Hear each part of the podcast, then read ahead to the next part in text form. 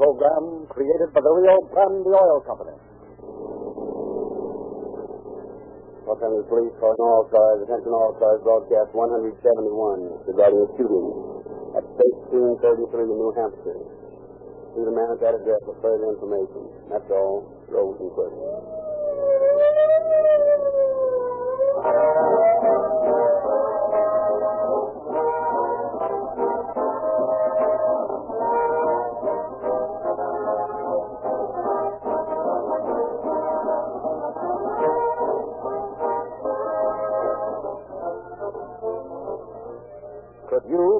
Detective? Well, how good is your memory? It might interest you to know that the average Calling All Cars fan has heard a certain fact about Rio Grande cracked gasoline between 30 and 50 times during the last three years. I'm going to start the phrase, and you see if you can repeat it ahead of me as I read slowly. Ready? More police cars, fire engines, ambulances, and other emergency equipment use Rio Grande cracked gasoline wherever it is sold than any other brand. You come pretty close? Now that you have the strongest clue in your search for the most perfect automobile performance, how long will it take you to get it? Or have you already got it? Can you logically, intelligently, truthfully compare any other claim made for gasoline to this proved fact of police car performance? There is no other testing ground to compare with the 55 million miles driven by emergency equipment that exclusively uses Rio Grande cracked gasoline. That's driving, like you do, only harder. It's starting, stopping, slow, long miles of economical cruising, acceleration, pickup, speeding, roaring with siren screaming. It's got everything. And you've already got the solution. It's calling your car your neighborhood Rio Grande dealer to pick up that police car performance in your own car. And remember, don't let it get away from you.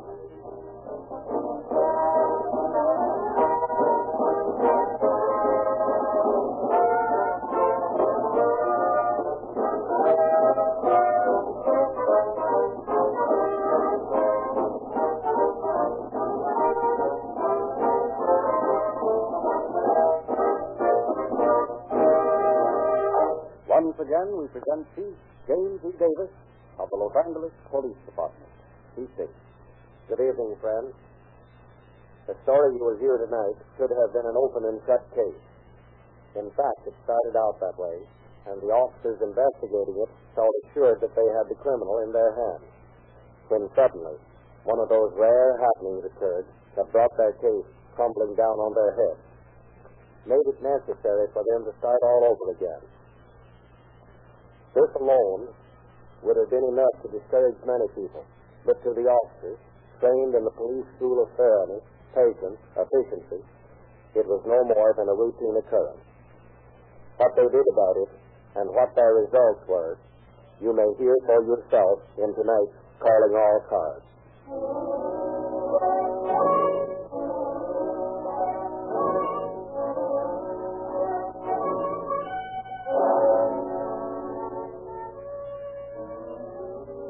Is the evening of August 30th, 1935. In a fashionable flat on Hampshire Street in Los Angeles, six people are seated at the dinner table. The dessert course eaten, they linger over their after dinner coffee before starting an evening round of bridge. oh, boy. Well, George, you've gone and done it again. There's nothing to do but repeat what I've said so many times before. This is the best meal I've ever eaten. Yeah, you know, I'm firmly convinced that the success of a meal depends a great deal on what's served before. The food itself doesn't have everything to do with it. Maybe Will Grant doesn't feel cocktails help once. Why, George, do you mean that you plied us with liquor and that steak that we just ate was really nothing but dog food?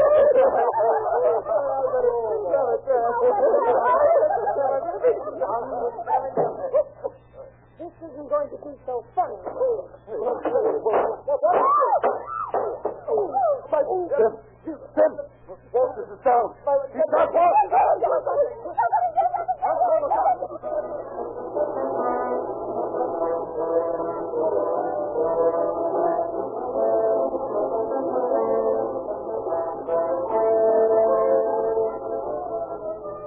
confusion, the woman with the gun escaped, and Phelps, without waiting for the doctor whom he had called to arrive, rushes Walters to the Georgia Street Receiving Hospital himself.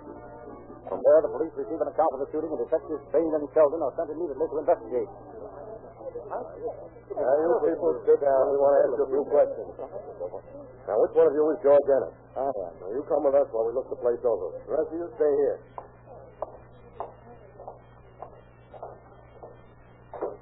This is the dining room, officer. He came in through that door over there and talked to him.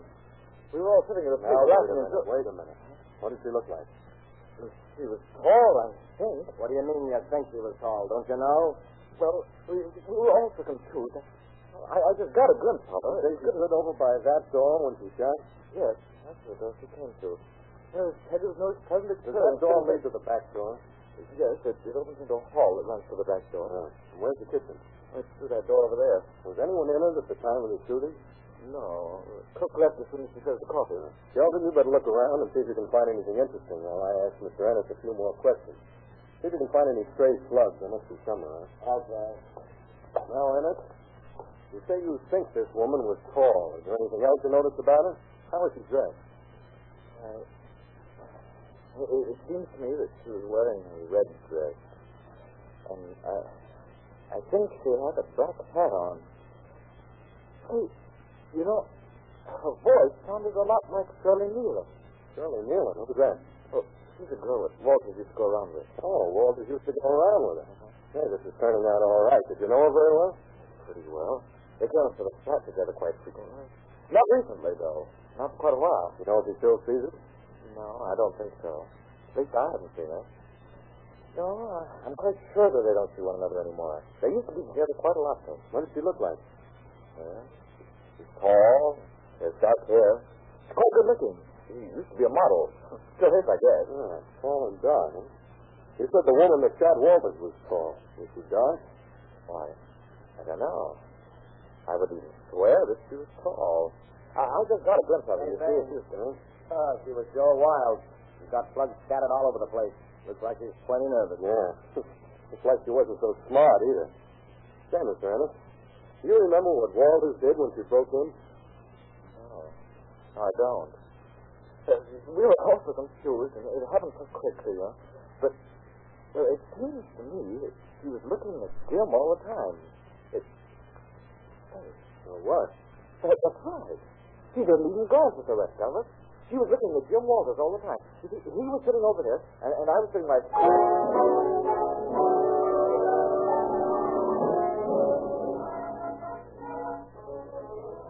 Elated over the seeming simplicity of the case, Bain and Sheldon hurry back to headquarters and report their findings.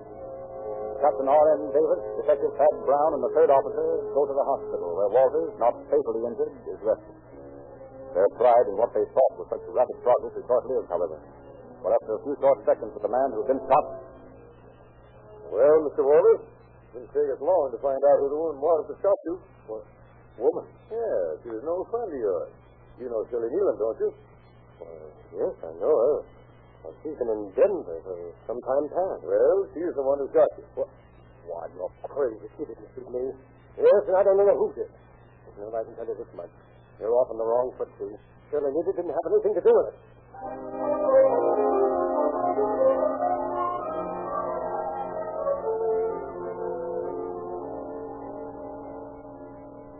Mulling over these developments, which have changed what seemed at first an open cut case against Shirley Nealon into a baffling example of diverse testimony, the three officers returned to headquarters to map out a plan of procedure. Learned that a 38 caliber slug from a Smith & Wesson gun has been removed from Walter's body. Proceed to his house on 103rd Street. Well, that's the address. Let's go. Hey, there's a car in that driveway. Come on.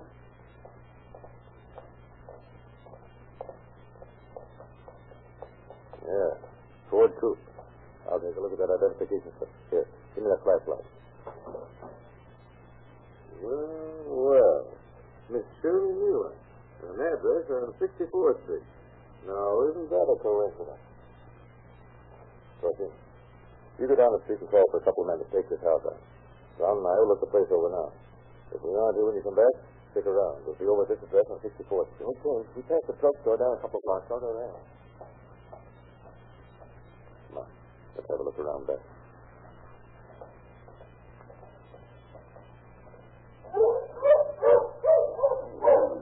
Those hounds will wake the whole neighborhood. I don't think they like us anyway. Yeah. Hey. Suppose we forget about the fact and let Fido and his pals find something else for dinner.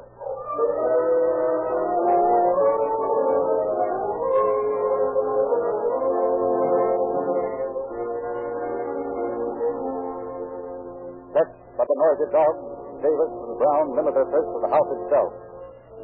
Finding nothing of consequence, they remove the distributor from the car in the driveway and go to the address on the identification slip. It is two in the morning when Davis and Brown arrive at Shirley Nealon's house on East 64th Street. It's a fine time of the morning to be waking people up will probably get shot. Well, it can't be helped. Come on, exercise your knuckles. It hurts me almost as much as it hurts you people. Come on, open up. Open up there. Who's there? What do you want? Police officer. They want to talk to you. Oh, all right, I'll be right down. Just a. Wonder who he is. I don't know. We'll soon find out, though. I just hope the Nealon woman is here. So do I. Boy, I could do with a little sleep. Here he comes. Oh, what, what, do you- what do you want? We want to come in and ask you a few questions. Huh? Is that all right? Oh, certainly. Come right in. Okay. Yeah, come, come in here and uh, sit down. Well, what's this all about? What do you want from me, anyway? We just want to ask you a few questions. First, uh, do you know uh, Shirley Nealon? Shirley, why, certainly I know her. She's my stepdaughter. Why? Does Miss Nealon live here? No. No, she has an apartment near 8th and Rampart. She visits quite often, you know. Her brother said she was here early last evening. Hmm, She was here last night, eh? That's what her brother said. I didn't see her. Did you ever own a gun? Yes. Yes, I, I have one now. And I have a permit to carry it, too. Uh, I'll go get it if you want. Never mind that. Where do you usually keep your gun? Well, uh, under the mattress of my bed. Why under the mattress? Well, I don't like to have it around where anyone might find it. Dangerous to have people fooling with a loaded revolver. Is the gun there now? Was it six o'clock last night? I took it out to see if the barrel was rusting. What kind of a gun is it? Thirty-eight. I don't like anything bigger. You know, the kick kind of throws What you. kind of a gun is it? What company made it? Oh, it, it's a Smith and Wesson. I, I thought you meant what the caliber was. Do you mind if we look at your gun? No, no, I'll go get it. We'll go with you. Yeah, well, uh, my room is just up these short stairs. Come right along.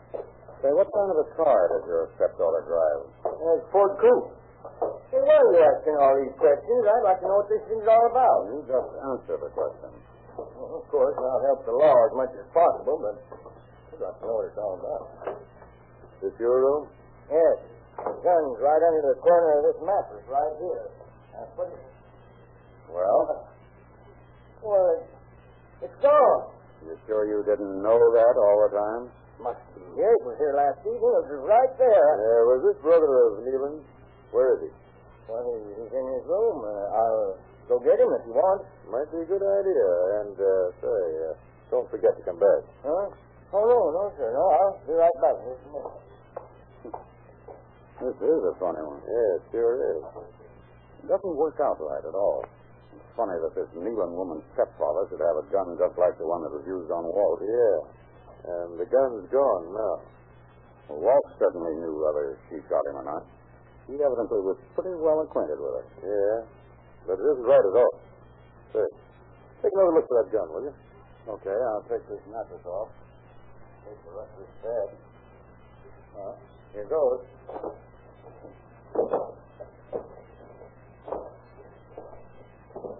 No, nothing here at all. Oh, well, let it go then. Uh, here they come back. Maybe the brother can tell us something. Hope so. Nobody else is talking in Well, circles. here's my son, officer. Good. Now, it'll be a lot easier for everybody if you'll just answer our questions and don't talk otherwise. Yes, that's right, son. I don't understand either, so let's do what they say. Now, when did you see your sister last? She was here at about 7.30. You know what you came after? Well, she didn't exactly come after anything. What do you mean? Well, she came in and asked to use the phone first. You know who she called? No. Did you talk to her after she made the call? Mm, No, she just came in and sat down and then jumped up and said she just remembered something. She had to get in the other apartment. What other apartment? This one? Yes. What did she do? Well, I heard her in here, and she went out to her car and she drove away. You didn't talk to her anymore? Yes, she phoned about 11. What did she say? Do you remember? Yes.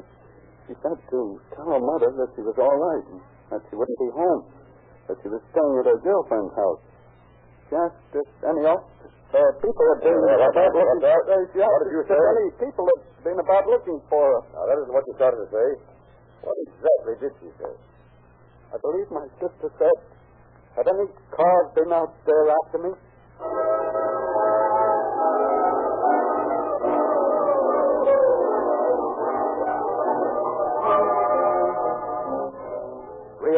After more questioning that they can gain no further information, the two officers leave the house on 64th Street. Return again to headquarters, where they find welcome news. The men guarding Walter's home have taken into custody a woman in red. Tired as they are, they speed at once to the house. Find the woman seated comfortably in a chair, smoking, surrounded by officers. The wall clock reads just 4 a.m. That's all, boys. Ron and I will ask the lady a few questions. Now, uh, maybe you can tell us just what you were doing in Mr. Walter's house. I'm Mrs. Walters. What? Uh, wait a minute, wait a minute, will you? Aren't you Shirley Nealon? Yes, that is my professional name. And yet they say your name is Mrs. Walters. Mr. Walters and I were married in Yuma. Uh, did you know that Walters was shot tonight? Yes. How did you know? I told Mr. Ennis's apartment. He told me. It's not serious, is it? Yeah, but he lived. He'll be in court to testify against you. Testify against me? Why, I didn't have anything to do with it. Tell us just what you did yesterday. Well, I, I slept until around noon. Then I went downtown to the dentist. The work had been done, I went to the theater. I wanted to kill some time. You see, I had a dinner engagement with Mr. Walters. After the theater, I called him. Did Mr. Walters meet you for dinner? No, he didn't. Hmm. Did you go to your stepfather's on 64th Street after you called him? No. Well, didn't you go there and take your stepfather's gun? Gun? I didn't even know he had a gun. Yes, your stepfather has a 38 caliber Smith and Wesson pistol, and that's the same kind of a gun that was used to shoot Walters. well, I didn't know he had a gun. I didn't have anything to do with the rest of it. I wasn't even there when Mr. Walters was shot. Where were you? I was here. After I called Mr. Waters from downtown, I came here and waited for him. He didn't come, and I telephoned several people. I called Mr. Ennis's and asked if he was there. What did he say? He said that Mr. Walters wasn't there, but that he expected him for dinner. Had Walters asked you to come to dinner? No. Maybe he didn't know that I was in town. You see, I've been away for some time. Yeah? He knew you were back. Well, then I don't know why he didn't ask me. How long did you stay here at the house? I've been here ever since. I called Mr. Ennis again a little after nine. That's when I found out about the shooting. Now, you weren't here when I first came to the house, No. but the car was here. It recently been running. The radiator was still warm. Where were you then? Oh, I was in the backyard. In the backyard. What are you doing in the backyard? You weren't hiding from anyone by any chance, were you? Yes, sir. As a matter of fact, I was. After I found out about Mr. Walters being shot, I, I went out of the house and started to back my car out of the driveway. And well, then I, I saw a car drive up, and I, I thought it was the police, and they think I had something to do with it. I, ran out into the backyard. Where were you in the backyard? I was hiding in the corner, be, behind the dog. How long did you stay there? Oh, I don't know. Maybe a half an hour. By that time, there were more officers around. Well, finally, I, I decided that I didn't have anything to be afraid of. So I walked in the back door, and that's when the police found me.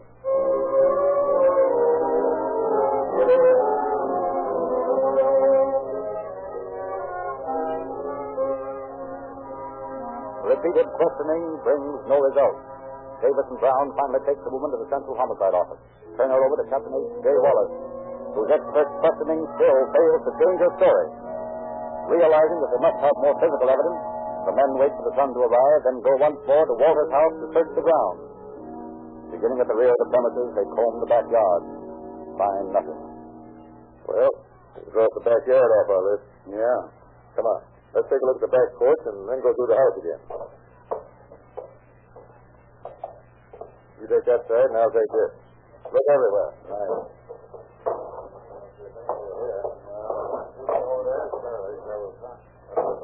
Hey, what? Look at this. What is it? A 38 caliber Smith and Wesson. Ah, that's just what we want. What did you find? In a laundry bag, which ah. makes it all pretty simple. She put it in there last night just before she went in the house, after hiding in the yard.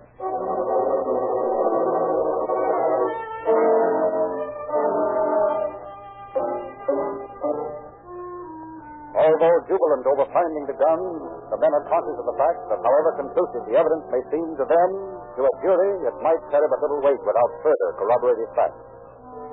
They decide to carry their search farther.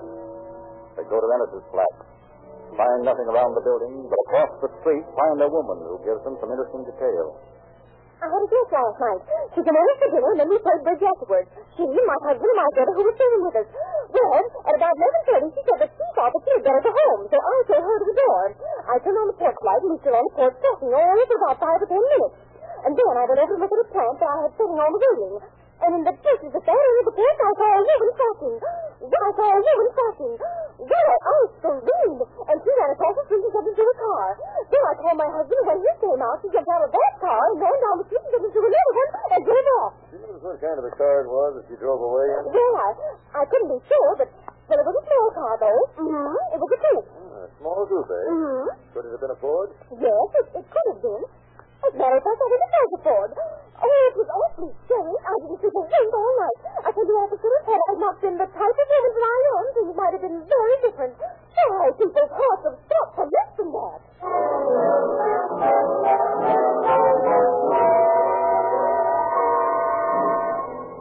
From another woman who lives opposite the Ennis flat, they got more information. Well, I had been to the show, and as I was coming up the walk to our front porch, a woman called me from the side of the house. She wanted me to call Mr. Ennis. I didn't see why she wanted me to call him. I should think that if she wanted him, she could go and call him herself. So I told her that Mr. Ennis had gone to bed. She asked me if I was sure, and I told her yes. I didn't know, of course. Well, just then a car came up to Mr. Ennis's place, and a lot of policemen got out. Then the woman ran into the backyard.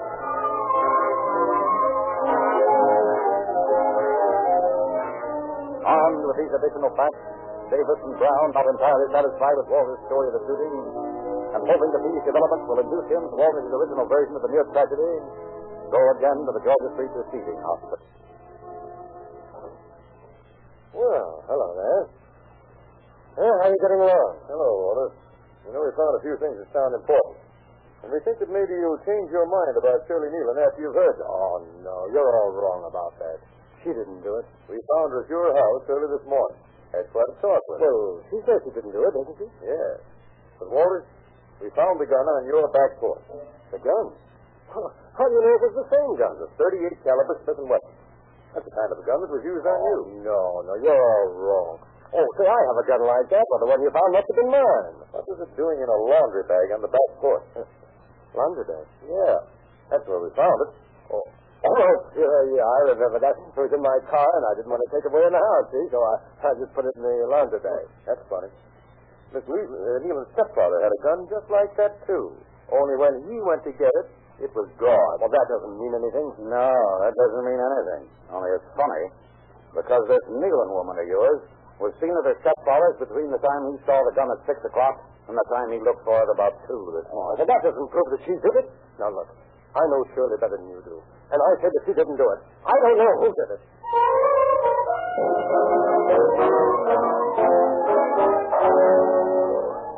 Acting like the accused instead of a potential murder victim under the questioning, Walters clings stubbornly to his original contention. However, the testimony of the neighbors, her own dubious account of her movement, the gun, and the Ford car is enough evidence to bring Shirley Nealon to trial.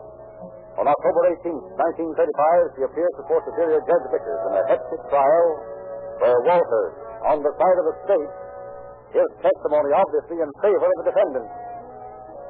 But the jury, after 40 minutes of deliberation, announces a verdict of guilty as charged in the information. On November 1st, Judge Vickers sentences Shirley Nealon. Shirley Nealon, you've been found guilty as charged. Therefore, I sentence you to from one to twenty years of active prison.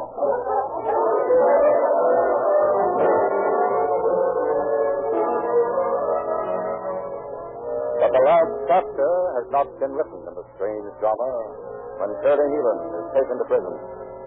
For two months later, Jim Walters finds himself facing Judge Agler. Not in the role of witness this time, but as defendant. Listens in spite of amazement as the court sympathizes with the reason behind your testimony. However, there is a law that says a person found to be guilty of false evidence shall be liable to a charge of perjury. Shirley Nealon has been found guilty of the charges against her, which can mean only one thing that you, Jim Walters, have, for some strange, distorted sense of chivalry, perjured yourself in this court. Therefore, I sentence you to serve the term provided by law for such an offense, namely, from one to ten years in San Quentin Penitentiary.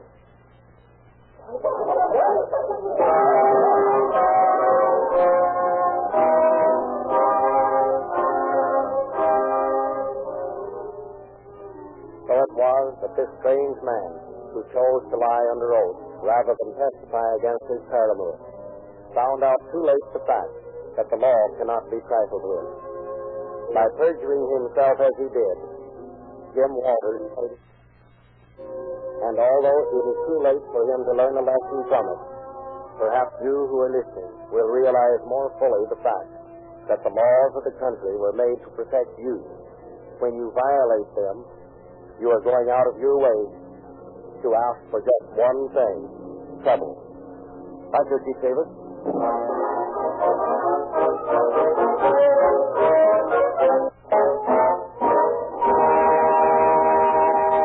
Tonight, we salute Coconino County, Arizona, the second largest county in the United States, 18,623 square miles in area. And the gasoline used in her sheriff's cars must give police car performance. So, Coconino County becomes the latest addition to the ever-growing list of cities and counties specifying Rio Grande gasoline exclusively. Now, you can get exactly the same gasoline at your nearest independent Rio Grande dealer. Try it tomorrow. Your independent Rio Grande dealer also has a particularly newsy issue of Calling All Cars News for you this week. Something for every member of the family. Pictures, movie and radio gossip galore. Get your copy tomorrow. And don't forget to ask next time for Sinclair Motor Oil.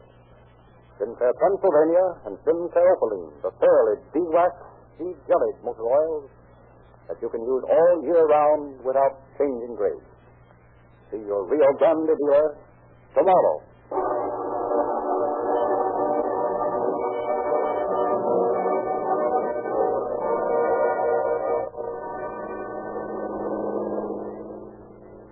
Police calling all cars, attention all cars, cancellation broadcast 171 regarding a shooting. Suspect in this case is now in custody. That's all. So, who's this